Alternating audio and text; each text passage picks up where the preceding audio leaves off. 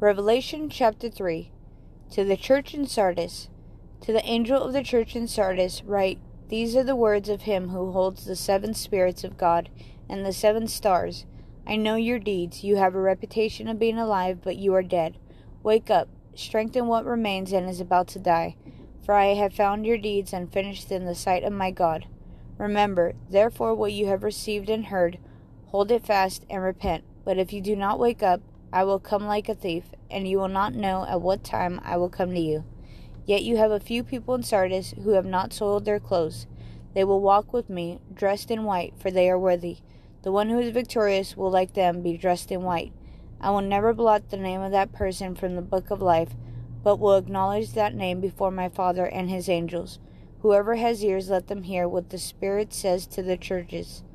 To the church in Philadelphia, to the angel of the church in Philadelphia, write These are the words of him who is holy and true, who holds the key of David.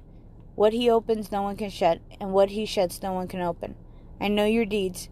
See, I have placed before you an open door that no one can shut. I know that you have little strength, yet you have kept my word and have not denied my name. I will make those who are of the synagogue of Satan, who claim to be Jews, though they are not, but liars, I will make them come and fall down at your feet and acknowledge that I have loved you. Since you have kept my command to endure patiently, I will also keep you from the hour of trial that is going to come on the whole world to test the inhabitants of the earth. I am coming soon. Hold on to what you have so that no one will take your crown. The one who is victorious I will make a pillar in the temple of my God. Never again will they leave it. I will write on them the name of my God and the name of the city of my God the New Jerusalem, which is coming down out of heaven from my God, and I will also write on them my new name. Whoever has ears, let them hear what the Spirit says to the churches. To the church in Laodicea, to the angel of the church in Laodicea, write These are the words of the Amen, the faithful and true witness, the ruler of God's creation. I know your deeds, that you are neither cold nor hot.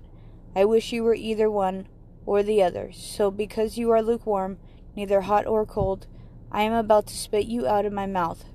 You say, I am rich, I have acquired wealth, and do not need a thing. But you do not realize that you are wretched, pitiful, poor, blind, and naked. I counsel you to buy from me gold refined in the fire, so you can become rich, and white clothes to wear, so you can cover your shameful nakedness, and salve to put on your eyes, so you can see. Those whom I love I rebuke and discipline. So be earnest and repent. Here I am. I stand at the door and knock. If anyone hears my voice and opens the door, I will come in and eat with that person, and they with me. To the one who is victorious, I will give the right to sit with me on my throne, just as I was victorious and sat down with my Father on his throne.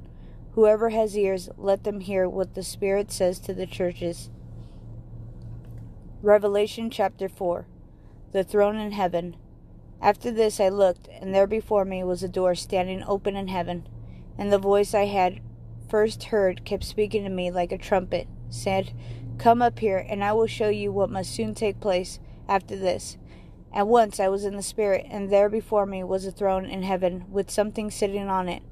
And the one who sat there had the appearance of jasper and ruby.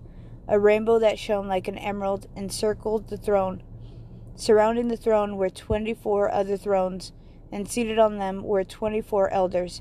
They were dressed in white and had crowns of gold on their heads.